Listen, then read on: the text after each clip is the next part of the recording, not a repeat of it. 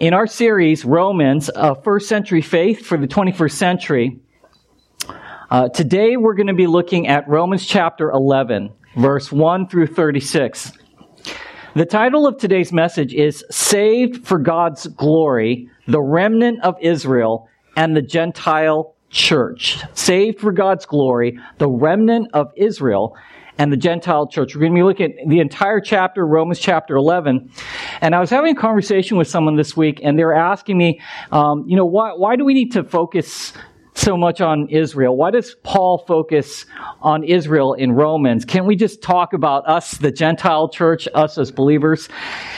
And I think it's important for us to be reminded that we look at Israel because Israel is the dominant people throughout the Old Testament. Israel was God's chosen people. They had been given the law, the covenants, the Abraham, Moses, and Davidic covenants. They had been given the forefathers. And they're the central people throughout the Old Testament. And the disciples, the church, Jesus himself came out of Israel. And so they're really the central kind of people. And the church, the people in which the church came out of primarily in the New Testament and in the Old Testament. So it's important for us to understand that Israel is a central focus. And as we look at Israel, we want to be looking at a couple of things, remembering a couple of things. Number one is when you compare Israel to the other pagan nations, in the Old and New Testament, when you compare Israel to Babylon and to Egypt and to Persia and to Greece, the Greeks, and to the Romans, Israel and the Hebrew nation is really unique in the sense that all of these other nations did not have a true concept for the divine being or their divine gods wanting a loving relationship with human beings. The Egyptians, the Persians, the Greeks, the Romans, the Babylonians, their gods did not want a relationship with human beings that was based on love, that was based on righteousness. Their religions did not give one central text like we have in the Word of God. And there was no Savior for them. And that makes the Bible unique. That makes the religion of Israel and later on the church unique. And the other aspect, aside from a loving relationship and righteousness and a sacred text and just the belief in one single God as opposed to all these other gods and all these other religions. Another thing that made Israel unique is that God had revealed to them a destiny. He had revealed to them that this is the future. This is going to be the culmination of things in the universe, in human history, and I am going to be doing this through you and through later on the church. But this is where history is headed. This is where the destiny of human beings is headed. And that is really unique in the Old and New Testament compared to the other pagan religions around them. And so today in our sermon in Romans chapter 11, we're going to really focus on two things. Number one, we're going to look at how Israel was a remnant. God preserves a remnant of believing Israel. A remnant is simply a small group that's chosen and that's kept. That God preserved a believing remnant in Israel, and in the future, Israel will eventually come to faith in Jesus Christ and come back to God through that. At some point in the future, they're a remnant. In the future, they'll come back to faith. And secondly, we're going to look at how in the meantime, as Israel has rejected the Lord Jesus Christ, God has brought us as the believing church, the Gentile church, to faith through his choosing us, his mercy, and for his glory. And so we're going to focus on those two points. Israel as remnant, coming to faith in the future, and in the meantime, God bringing us as the church into the kingdom of God through faith in Jesus Christ. And so with that, I want you to turn to Romans chapter 11. And as you're turning there, We want to be reminded that as we look at God's dealing with Israel, that it's telling us something about God's faithfulness and how he deals with people. Even when they wander away, God has a way of wanting them to come back to him. And so Romans chapter 11, we're going to look at the entire chapter. I want to encourage you to open up your Bible or look at your app. And just as an aside, I really encourage you, and this is going to make me sound old in this. I understand that, but there's a reason for that. Maybe all old people kind of say that and they think it's just the way to go. And young people say, no, you say this because you're old. I really like the idea of people looking at the scriptures using a physical Bible. And I know sometimes it's not as convenient, you got to switch around, but what having a physical Bible does, and apps are fine, I know I'm not putting that down right here, but what it does is it forces you to look around at where things are in the actual Bible, as opposed to just looking it up. And so, maybe I'm old school, but I actually like that. I think it's really incredibly beneficial at times. Romans chapter 11, we're going to read all 36 verses. And so let's go ahead and stand now for the reading of God's Word. In Romans chapter 11, Paul is concluding this 3-chapter section of Romans chapter 9, 10, and 11, where he's talking about how God has chosen us, he has redeemed us, God gets to choose who he wants to choose to bring to himself, that faith comes through hearing, and hearing from the Word of God, that anyone who yields their heart to Jesus Christ as Lord and believes he's been raised from the dead will be saved. And now in chapter 11, we're going to look at how God has preserved Israel and brought the church to himself in the meantime. Romans chapter 11, verse 1. Please follow along. Paul writes this, "I ask then, has God rejected his people? By no means. For I myself am an Israelite, a descendant of Abraham, a member of the tribe of Benjamin. God has not rejected his people, whom he foreknew. Do you not know what the scripture says of Elijah, how he appeals to God against Israel?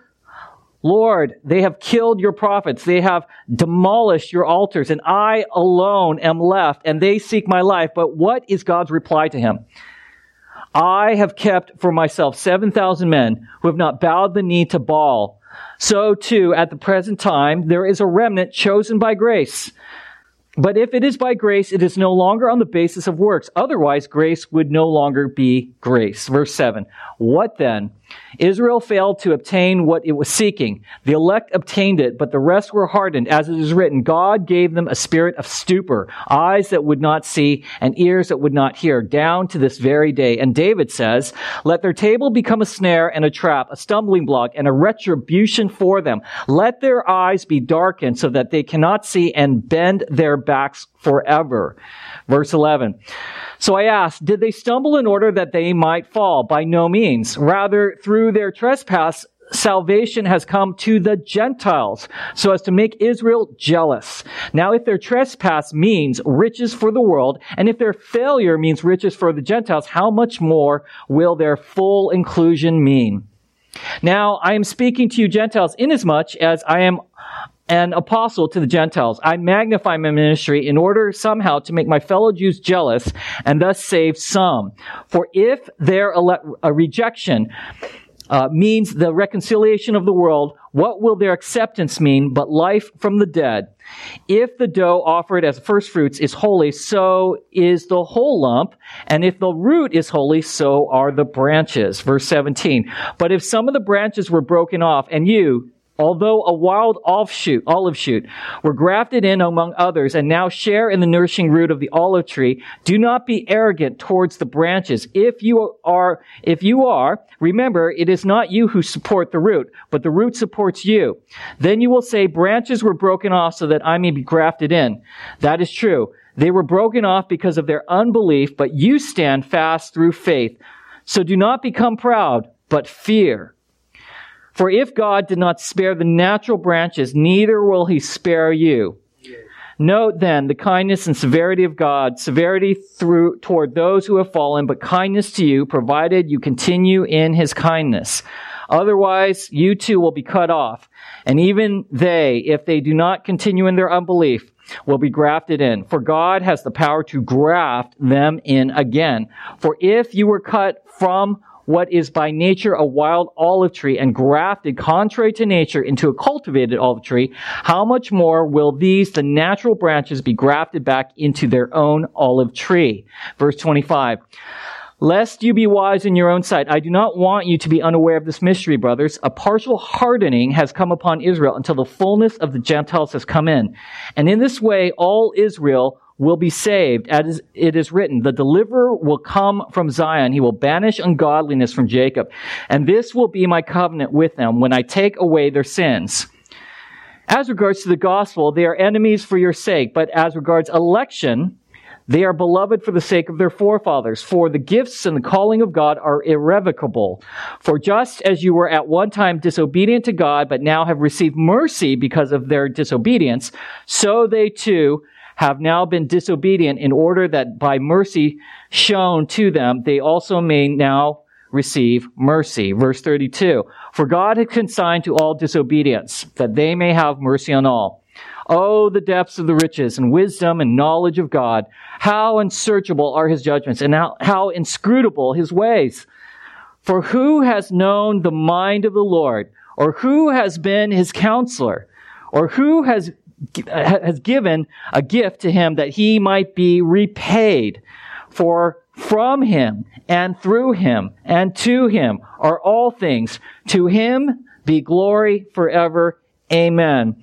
Father, as we just touch the surface of these great truths today, we confess that your ways are higher, your judgments are beyond reproach, and we do not come to this time with arrogance, knowing that we are better than Israel, and so we have come to faith. On the contrary, we come to this time in humility, in gratitude for the grace and mercy you've given to us, choosing us, electing us, bringing us to yourself in salvation, Lord. And we pray for unbelieving Israel, for the day that they may come to you, Father, to repent, to recognize, and to bend their knee, to confess with their mouth that your Son, Jesus Christ, is Lord. And we pray that the fullness of the Gentiles, perhaps even some here who have not yet given their faith, their lives to Jesus Christ, Lord, that our church may play a role in that, in the fulfillment of your future for the salvation of your people. In Jesus' name we pray. Amen. You can have a seat. Thank you. So today we're going to highlight some core teachings from Romans chapter 11. There is so much depth here, so much eschatology, so much about the nature and the future of Israel here. We are not going to be able to go in depth into most of that, but I did want to approach Romans chapter 11, teaching it as simply and as straightforward as I can, touching upon the main points that I think you need to know, and then, of course, I encourage you to research that some more beyond this. So let's go to the first point. The remnant of Israel. The remnant of Israel. Paul's reminding us that God has preserved, he has kept a remnant of Israel. In verse 1 and verse 5 through 6, I'm just going to highlight that briefly. Verse 1, Paul says, I ask then, has God rejected his people? Paul is the I. He's asking, has God rejected his people? His people not being the church, but Israel. He says, by no means, verse 1. And then he goes on to verse 5 and 6, and he says, at the present time, there's a remnant, a small group of believing Israelites who believe in the Lord Jesus Christ. And that verse 5, they are chosen by God, by grace, his grace, verse 6, and it is by his grace, not their works, not their own inherent worthiness. Otherwise, grace would no longer be grace. Now, Paul here in verse 1 through 6, he is saying God has not rejected his people as a total. He has not rejected Israel forever. And in verse 2 through 4, he gives an example. He says, I myself, I'm an Israelite. I was born of the tribe of Benjamin, verse 1. And verse 2, he says, God, and so he's saying, I'm an Israelite, and I came to faith, so God cannot have rejected his people completely, for I, Paul, am an Israelite who has come to faith in Jesus Christ. And he says in verse 2, God cannot reject those whom he foreknew. Now, again, when we talked about the other week, God chooses people not by saying, I'm just going to see, because I'm God and I'm above time, I'm going to see into the future about who will choose me. I have foreknowledge of who will choose me. Therefore, I, as God, will go back and then choose them based upon the fact that they chose me. That's not foreknowledge that Paul's talking about. He's saying that God simply chose people and he knew those that he was going to choose. And then he goes on to say, he gives an example of from 1 Kings chapter 18 and chapter 19, where, as you remember, the prophet Elijah, he went into battle against the prophets of Baal. And there's a huge showdown, hundreds of them, and God sent fire down to consume them. And he used Elijah to prove that God, not Baal, is God. And it says that Elijah, at that point, he runs a couple of marathons. He goes into deep depression. And at one point, he turns to God and he says, God, I just want to die. I'm like the only one left. There's so much apostasy in the land. I'm like the only true believer. I'm the only one. I alone. And God comes back to him in 1 Kings chapter 19 and he goes, no, you're not. You think you are Elijah. But I, God, have actually 7,000 other true believers, true worshipers that you don't know anything about. I do because I'm God. And I have 7,000 others that have not bent their knee to Baal. And what that was illustrating that Paul's using here in Romans 11, he's saying that Elijah thought he was the only one, but actually God always preserves a remnant of people. You can see this consistently throughout the Old Testament. When God's people were released from the hand of Pharaoh, they went into the Exodus. They wandered through the wilderness for those 40 years. I don't know, it was like 1 million of them or so. After 40 years, most of them died in the wilderness. The only ones that got to come into the promised land were who? Their children. God preserved this remnant through the wilderness to go into the promised land, and they were the ones that went in. Elijah is another example of the remnant, the 7,000 that did not bend the knee to Baal.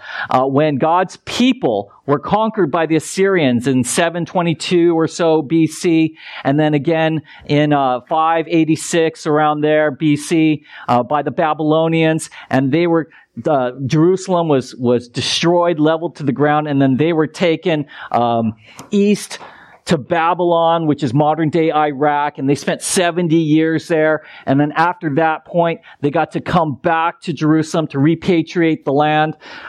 Most of the people that ended up going from Jerusalem into Babylon either died in Babylon over those 70 years, or when it was time for them to come back to repatriate Jerusalem, most of them actually stayed in Babylon because they were just so used to it. And I think it was only about maybe 50 or 60,000 of them came back to Jerusalem at that point. But there was a remnant that came back. In fact, in the New Testament, when Jesus chooses the disciples and people come to faith in the Gospels, there's only a small remnant that came to faith while Jesus had his ministry here among the Jewish nation. We know the disciples and others as well.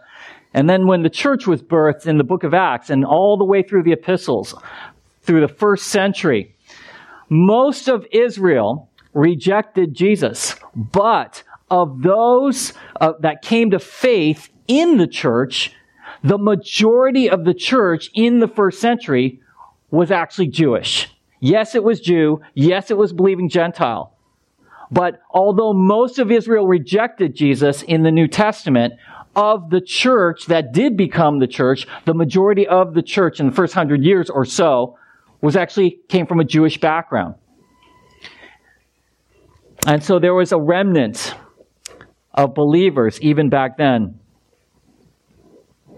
And so it says in verse 5 that there's a remnant that was chosen by God by grace. We are chosen by God to come to faith. God gets to choose, we don't. That is actually what Paul taught in Romans chapter 9. If you go back a couple weeks, we looked at this. In Romans chapter 9, Paul talks about in verse 6 and following, how he gives two examples. He says, when Isaac and Rebekah came together in marriage, and then Rebekah gave birth to Jacob and Esau, two twin sons. You know the story from the book of Genesis. When Rebekah gave birth to Jacob and Esau, God chose Jacob. He rejected Esau. And he basically said, and he says in Romans 9, God said, I have loved Jacob. I have hated Esau. This is just when they were born, right? They didn't do technically anything wrong. They're just babies, but God sovereignly chose. And he chose Jacob to continue on the godly line. Esau would continue the pagan line of pagan people that would come from his lineage. He gives a second example from Romans 9. And he says that in Pharaoh and Moses, God chose to harden Pharaoh's heart. And Moses and God's people got to go free. And so there's this sense that people were chosen. Jacob was chosen over Esau. Moses and God's people were chosen over Pharaoh and the Egyptians. And why?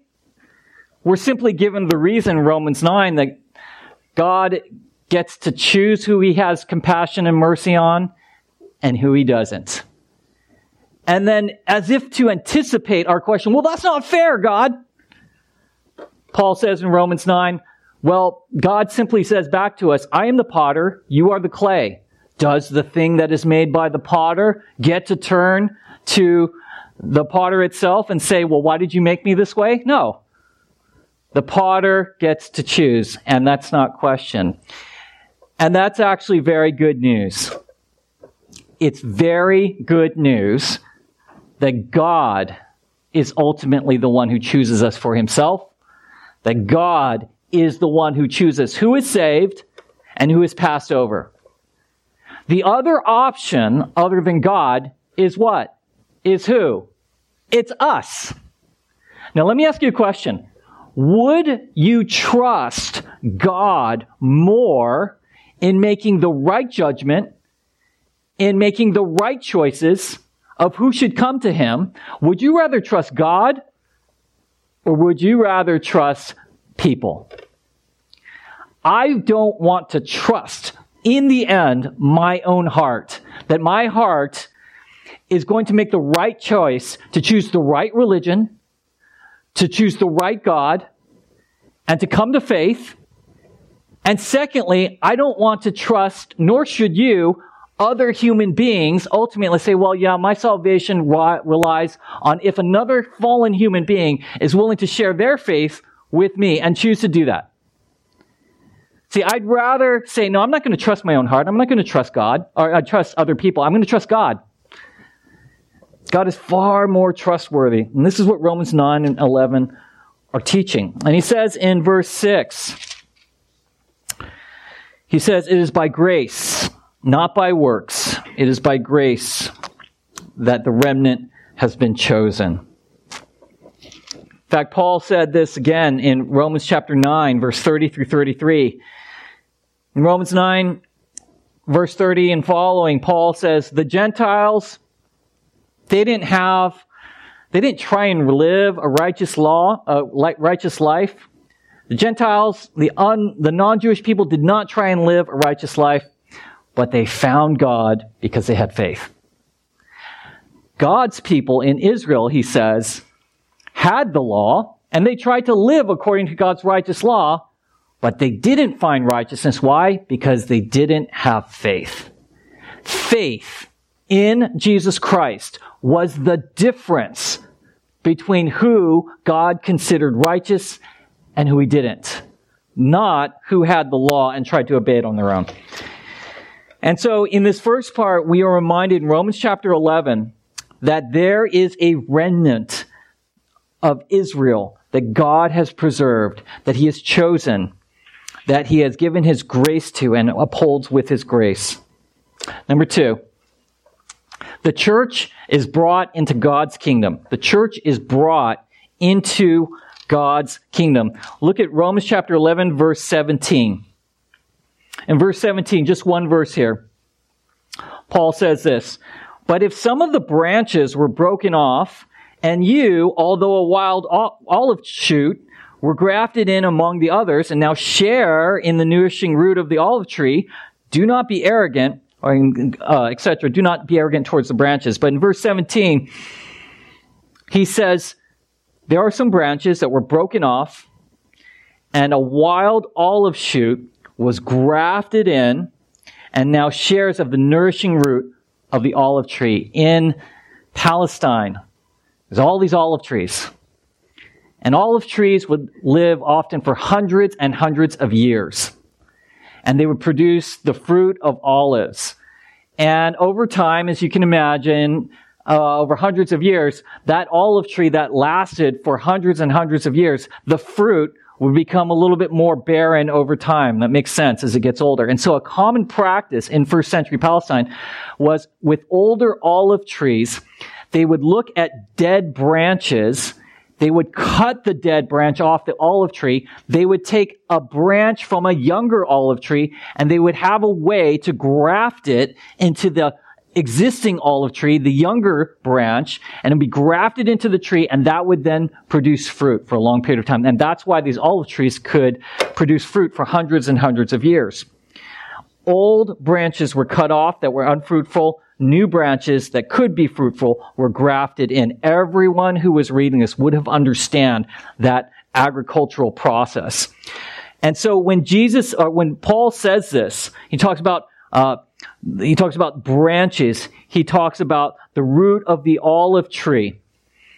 And he talks about branches broken off, wild olive shoot. The olive tree is God. The branches that are broken off is Israel. And the wild offshoot that's grafted in to the olive tree is the church. In fact, Jesus illustrated this in the Gospels. Remember in Matthew chapter 21, he told the parable of the tenants, Jesus, in Matthew 21. And he told this parable where he said, there was a certain master who owned a vineyard, and that master had some tenants come in and take care of his vineyard. The master then left the vineyard with the tenants in charge, and the master left on a trip. After a period of time, Jesus talks about this parable. He says, the master said, I'm going to send some servants back to the vineyard to check in on the tenants and to look at the vineyard. And when the servants that the master sent back to the tenants, when the tenants saw these servants, they said, you know what? These are the servants of the master. He's not here. Let's just kill them. And so they killed the servants. And the master kept sending servants. They got killed. Finally, the master turns and he goes, you know, I'm going to send those tenants my son.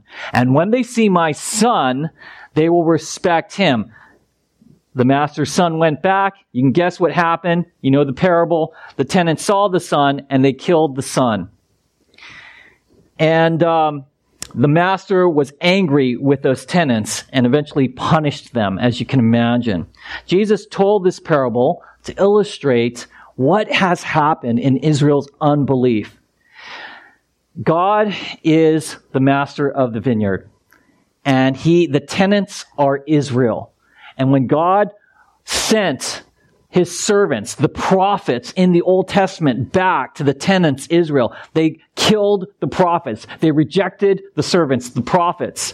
And then finally, the landowner, the master, sends his son to the tenants, which is Jesus Christ gets sent to Israel. And what happens? They kill Jesus Christ. So the parable is also to illustrate the master's anger at those who have killed his son. It says in Matthew chapter 21, verse 43, in the same parable of the tenants, the conclusion was this. Jesus says, therefore I tell you, the kingdom of God will be taken away from you, that you is Israel, and given to a people producing its fruit. And that people is you and I. Is the non-Jewish church who have come to faith in Jesus Christ. Now, of course, there are some Jews today who believe in Jesus Christ, but overall, Israel to this day has rejected Jesus Christ. And so, in the parable of the tenants in Matthew 21, I tell you, the kingdom of God has been taken away from Israel for their rejection of Jesus Christ and given to a people producing its fruit. That is the church. That is you and I. Producing the fruit is what? The fruit is our belief in Jesus Christ. The fruit is what? That we are willing to share our faith and lead other people and make disciples of Jesus Christ. The church has been brought into God's kingdom. And we've been brought here by faith. If you're here today and you have never made a commitment of faith in Jesus Christ, the Bible says in Romans chapter 10 that if anyone would confess with their mouth, homologeo, speak the same thing about Jesus as the Father says about Jesus. If anyone would confess with their mouth that Jesus is Lord and believe in their heart that He is risen from the dead, you will be saved. What does it mean to confess Jesus as Lord? It means that you have come to it's not just words you say. It's not some kind of mantra, like Eastern mystic mantra. I say the words and therefore it's... No, what it's saying is, if you are willing to say, I choose Jesus above all others and trust in Him for my salvation. I have faith and I yield to Jesus. I confess with my mouth and I bend my knee to Jesus as Lord. Money's not my Lord anymore. This other person is not my Lord anymore. Satan is not my Lord. I am not my Lord. Jesus is my Lord. Are you willing to do that? So the Bible says, if you will do that, and if you believe in Romans 10, again, it says, if you believe in your heart that He has been raised from the dead. I had someone come up to me at the downtown LA service today, and they were saying, you know what, I've been talking with some people, and I just kind of assumed that, you know, people knew the importance of the resurrection of Jesus Christ. And they were like, I realize that not everyone understands the importance of the resurrection of Jesus Christ, even though many people have been going to church for many years. And I said, that's right. Because the resurrection is important. Why? It's because when Jesus Christ went to the cross, He died for our sins. He took the punishment for our sins, and He died physically. He took the punishment and wrath and judgment of God on the cross for our sins, and then He physically died. But He rose again 3 days later, and His resurrection is important. Why? Number one, it's because He defeated death in His resurrection. And death is the ultimate problem that you and I have, along with human evil. And when He rose from the dead, He conquered death. And what that means is He's alive today. Buddha is not alive today. Muhammad is not alive today. Jesus Christ is alive today. And in His resurrection, what we are saying is, I believe He conquered death by rising from the dead as God raised Him from the dead. And secondly, He's alive today. And thirdly, if I believe in Him, His life, His resurrected Spirit, Holy Spirit, will come through the Holy Spirit, come to live inside of me. And I too will be resurrected from my spiritual death. That is why the resurrection matters, aside from the fact the Bible prophesied it. It's very important. We need to place our faith in Jesus Christ. The two biggest, most unsolvable dilemmas human beings have ever faced in human history has been what? Number one, the problem of human evil or sin. And number two, the problem of death. Those are the two biggest problems human beings have ever faced. Nobody has been able to come up with a solution other than Jesus. And that is why He is Lord. That is why His resurrection matters. The Bible says in Romans 10, if you believe in your heart that He has been raised from the dead, you will be justified before God. You will be declared righteous before God. And if you confess with your mouth He is Lord, you will be saved. Romans 10, verse 9 and 10. Have you done that today? have you come to the place where you said, I'm ready to confess Jesus as Lord. I want to follow him as Lord. I'm unashamed to say that. And he is my Lord. I don't want to be with God and God's people in all of heaven. I don't want to burn in hell. And I believe in my heart he is risen from the dead to give me spiritual life and so I can know God. Have you done that? If you have not, the Bible says you are not saved. The Bible says you are headed for an eternity in the outer darkness, a place of weeping and gnashing of teeth, of eternal regret and the flames of hell. You can't sugarcoat this stuff. And that is nothing less than the ultimate, most important consideration for you. Next, in this passage, Israel will come to faith in the future. The first point we talked about is there will be a remnant of Israel that is preserved. Secondly, the church is brought into God's kingdom. But thirdly, Israel in the future will come to faith. Israel will come to faith at some point in the future. In Romans chapter 11, verse 24 and 25, we're going to, verse 12, 24 and 25. In verse 12, Paul says this, "Now if their trespass means riches for the world, and if their failure," that pronoun there is Israel, "if Israel's trespass means riches for the world, and if their failure, Israel's failure to believe in Christ, means riches for the Gentiles," because we got to be grafted in, "how much more will their full inclusion mean?" How much more? That's the full inclusion of Israel. That means that in the future, Israel will be re-embraced. It will be included. Verse 12. Verse 24. "How much more will these, the natural branches," that's Israel, "be grafted back into their own olive tree?" Verse 25, "A partial hardening has come upon Israel," that's in their unbelief, broken off branch and all, "until the fullness of the Gentiles has come in." That's one of the reasons why we share the Great Commission and follow that and make disciples, is because God is waiting for the fullness of the Gentiles to become to belief before Israel is brought back to God. And verse 26, "And in this way all Israel will be saved." Verse 12, verse 24, verse 25, and 26. Israel in the future will come back to faith in the Lord. They will come back, they will come to faith. And to take a step back to understand, what was the original plan here? What's the original design of how this all worked together? Yes, Israel is living in unbelief. We can all see that in Jesus Christ right now. Yes, they're going to come back. They're going to come back to God through, and they're going to acknowledge Jesus Christ and follow him. But what is God's overall master plan of how that all fits together?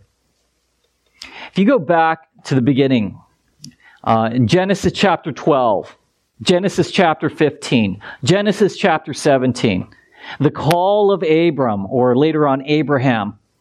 And Abraham is the forefather of Israel. And in Genesis 12, 15, 17, God promised Abraham. He said, "Abraham, I, God, I'm going to come to you. I have chosen you. I'm just going to announce myself to you. And I, God, here's what I'm going to do for you. I'm going to strike a covenant between me and you and your descendants. Number one, I'm going to give you land, this promised land that I've chosen for you and your people. I am going to give you descendants, like sand on the seashore. It's going to be a multitude of descendants through you, even though you're an old man. I'm going to give you land. I'm going to give you descendants." And also it says in Genesis 12 that through you or your descendants will all the nations be blessed. "I will bless those who bless you. I will curse those who curse you." The plan originally, you guys, was not, follow me on this, it was not that God was going to choose this people, Abraham and his descendants, which became Israel, and say, "Only you and you alone will be the ones that are saved. No one else is going to be saved. It's just you, and that's it." That was not the plan. The plan was God was going to come to a people that would become Israel.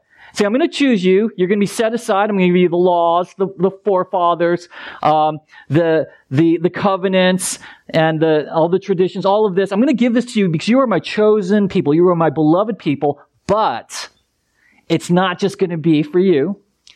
I'm going to use you, Israel, to be a light to the nations. That was always the plan. Israel was both chosen by God on one hand, but secondly, they were to be his ambassadors to the world. In fact, you see this in passages like Isaiah, chapter 42. If you have your Bibles, turn with me to Isaiah 42.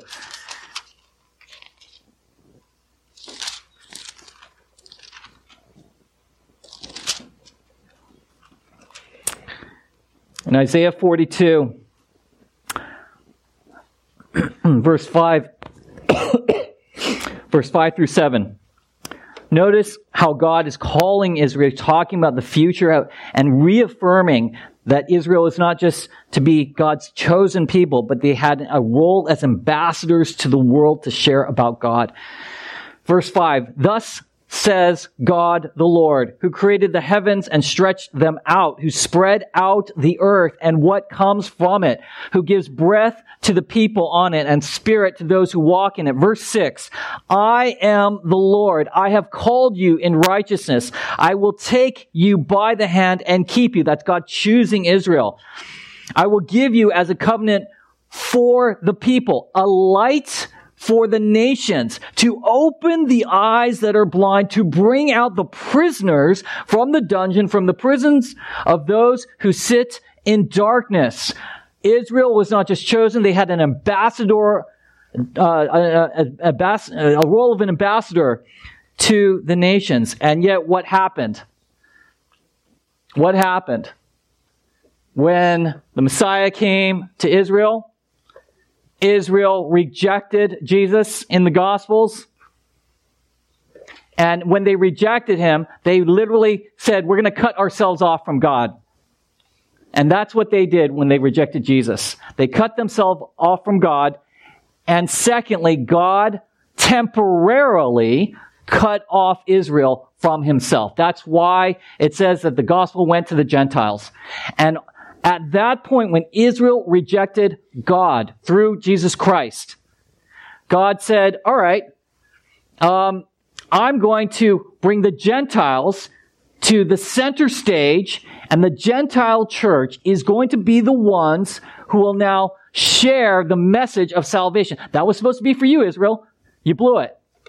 And so now it will come to the Gentiles, which is us, and we are the ones now who have the privilege of sharing Jesus Christ with an unbelieving world. But, Israel in the future will come to faith. Israel will come to faith. Why? Because God is faithful. God is faithful to the covenants that he made to Israel. God is faithful to the promises of Scripture.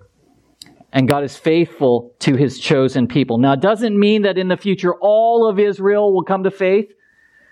Like everyone who's a non-believing Jew today will come to faith. That's not what it's saying. But it's saying that in large masses, there will be a significant number of people from Israel who in the future will come to faith in Jesus Christ. Yes, there are some Jews today that know Jesus Christ, but it's talking about a wider scale. In Zechariah, Old Testament prophet.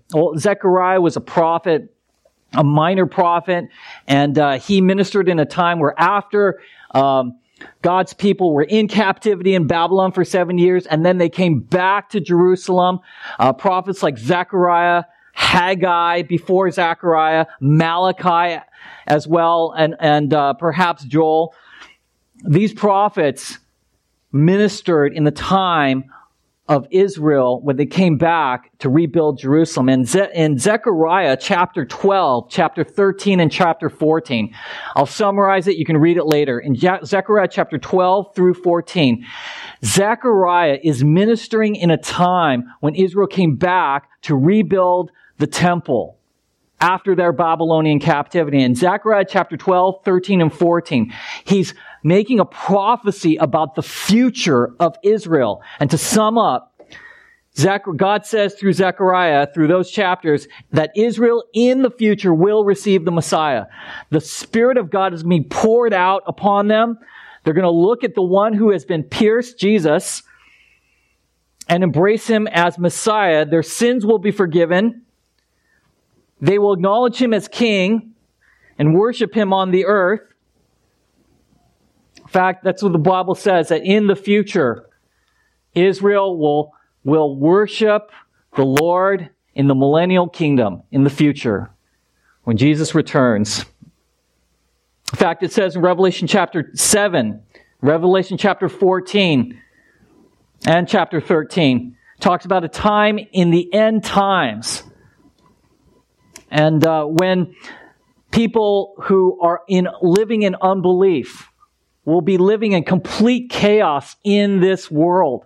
And what's going to happen is that the Antichrist will take control of the world, and the beast, the Antichrist, will force everyone, and along with the false prophet, they can't buy, they can't sell goods, Revelation chapter 13, unless they receive the mark of the beast on their forehead, on their right hand, and they can't buy or sell without that. And in Revelation chapter 7 and 14, John contrasts that mark of the beast that unbelievers receive, and if you receive that, you're damned. You know, you better off just killing yourself and confessing to Jesus Christ and receiving the mark of the beast. But in Revelation chapter 7:14, it's contrasted with the mark of God, the seal of God, and the seal of the Lamb. It says that there will be those, Israel, who receive the seal of God on their forehead and the seal of the Lamb on their forehead. And 144,000 of them who come to faith and who survive the Great Tribulation and who turn into God's evangelists, Israel, evangelizing the world around them, sharing about Jesus Christ as now believing Jews.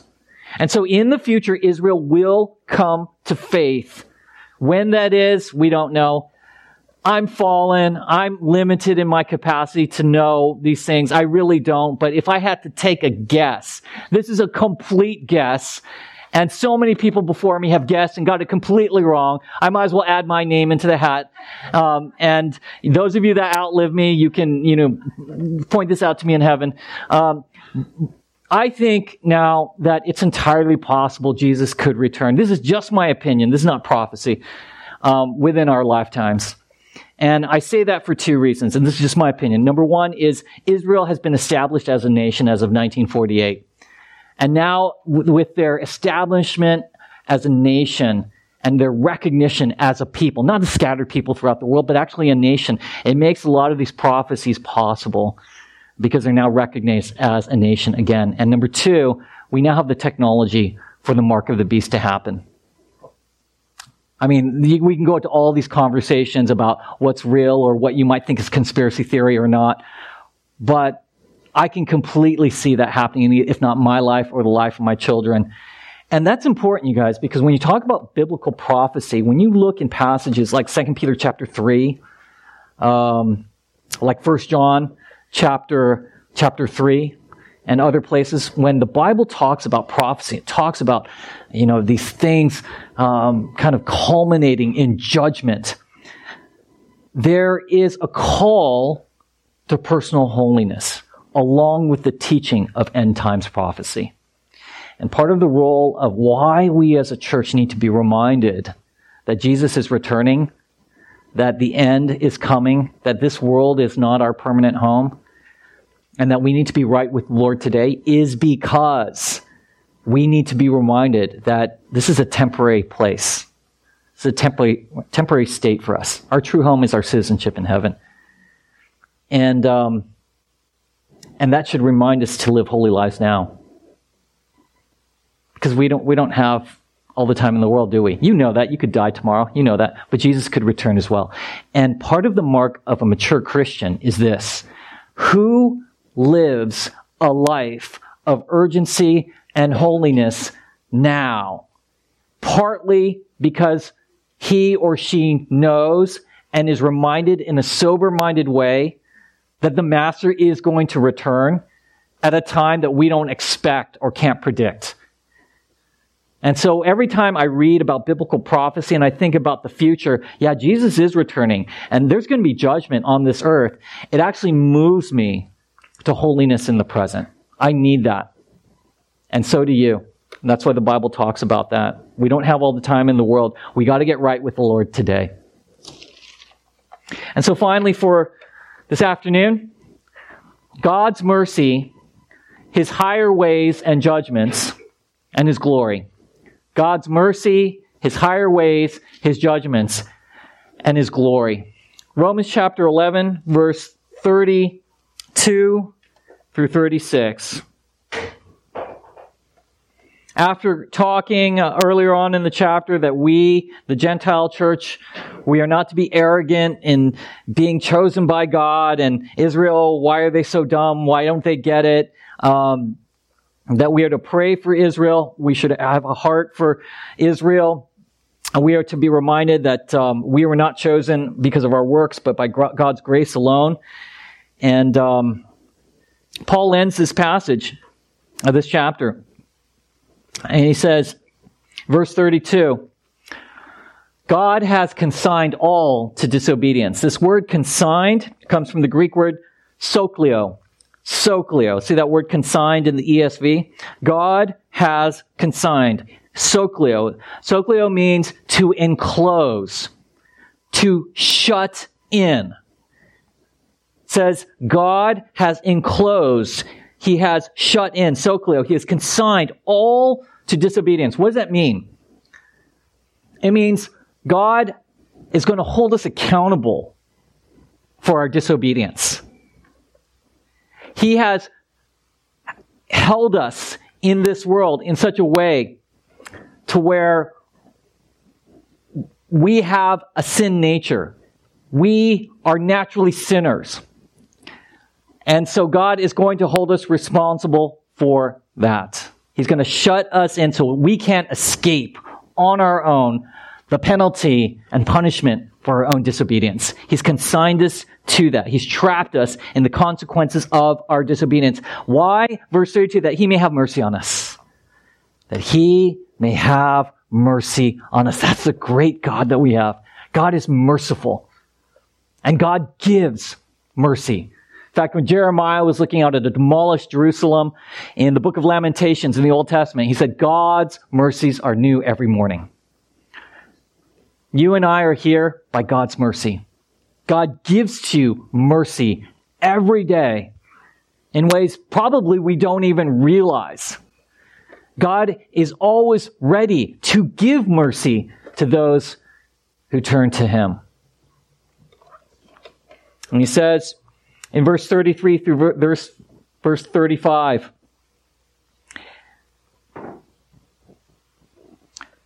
that the depth of His riches, His wisdom, and the knowledge of God, that His judgments are unsearchable, and His ways are inscrutable. His judgments are higher than ours. His ways cannot be condemned, cannot be critiqued. Isaiah said it this way in Isaiah 55, verse 9, "For as the heavens are higher than the earth," God's saying through Isaiah, "so are my ways higher than your ways, and my thoughts than your thoughts." Again, verse 33, God's judgments are unsearchable. His ways are inscrutable. Verse 34 and 35, "No one has known the mind of the Lord. No one's been His counselor." And He doesn't need to repay anyone because they've given, who's been such a gift to God. Why? Because God's ways and His judgments are higher than you and I. And we would not want it any other way. You don't. You don't want a religion or a God that you look at and say, "Oh, I've got Him completely figured out. Yeah, I know exactly why there's evil and there's suffering. I know why this person suffered and this person didn't. I know why he chose this person and passed over this person. I can completely figure out the Trinity. I can completely figure out that tension between being chosen, predestined, and elected and drawn by God versus man's choice. Oh, it's completely, I have it down like a math formula and a solution. You don't want that. Because God, you're not God, and I'm not either. We have this finite peon mind compared to God. His ways are so far higher. One of the ways that you can know that Christianity is true is that if you look at it and say, okay, I get it. I get what it's saying, but there's this element of mystery and something that's beyond me that I just have to trust God that He knows what He's doing. And that is actually, to me, an indication it's true. Because a religion that you have completely figured out, just do these steps, you got it. No, that cannot be true. A religion where you have no guidance to where you can understand it, like Taoism or something like that, they're speaking nonsense. No, that can't be true. Christianity makes complete logical sense. There is a sense that God has shown us enough to know who He is, the way to salvation, how He expects us to live, where we are headed, and the meaning of life, the origin of life. We have these answers in the Bible. But why God does certain things and choosing certain people, who to have mercy on and who He doesn't have mercy on, Romans 9. Well, we just have to trust God on that. And any parent who has children understands that dynamic. Every parent has turned to their child at some point and said, and their child starts at what, age 2? Why? Why? Tell me why. Why is this? Why is that? And you're sitting there as a parent and, beginning parents trying to answer every single question. Well, it's this. And finally a parent just wises up and says, you know what? Why? It's because I said so. Why? You don't have to know that. Okay? Eat your food. And the child just goes, okay. And then we say, okay, that the child is obedient. That child knows what's going on. And you don't have to answer your question. But as long as the child knows that you know, and the child knows that they can trust you, then it all works. And they're willing to obey, right? And that's how faith works. We're the child, and God's the Father. And He's saying, look, I've given you enough. Trust me with the rest. And so, in closing, in verse 36, for from Him, through Him, to Him are all things. To Him be glory forever. Amen. That Him, that pronoun Him, is God. God, all things come from God, verse 36. All things are held together and happen through God, verse 36. And to Him, all things will work together. That's God. And that is why He deserves the glory. We're not God. God is God. Things don't come from me. I don't hold things together. And I don't make everything work as a human being. But God does. God does. And that is why He deserves the glory. Let's close in prayer.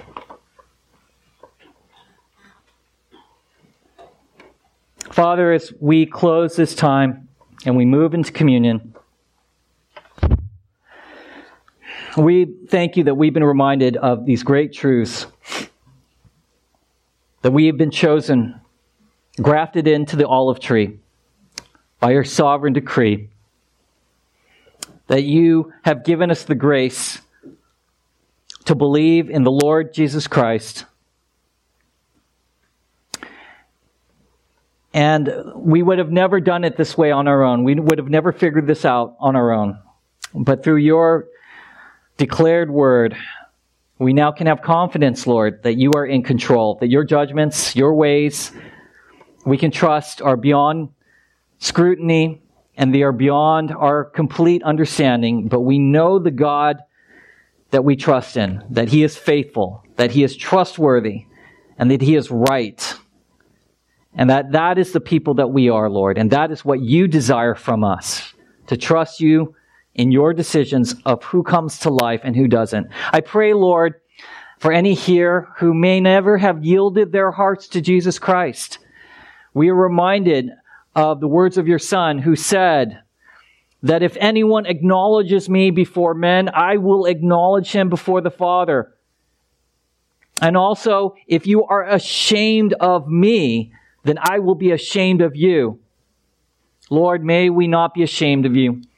May we be willing to acknowledge you as Lord. Believe that you've been raised from the dead. I pray everyone would come to that place, Lord. Be secure in their knowledge of an eternal relationship with you. In Jesus' name, amen. Amen.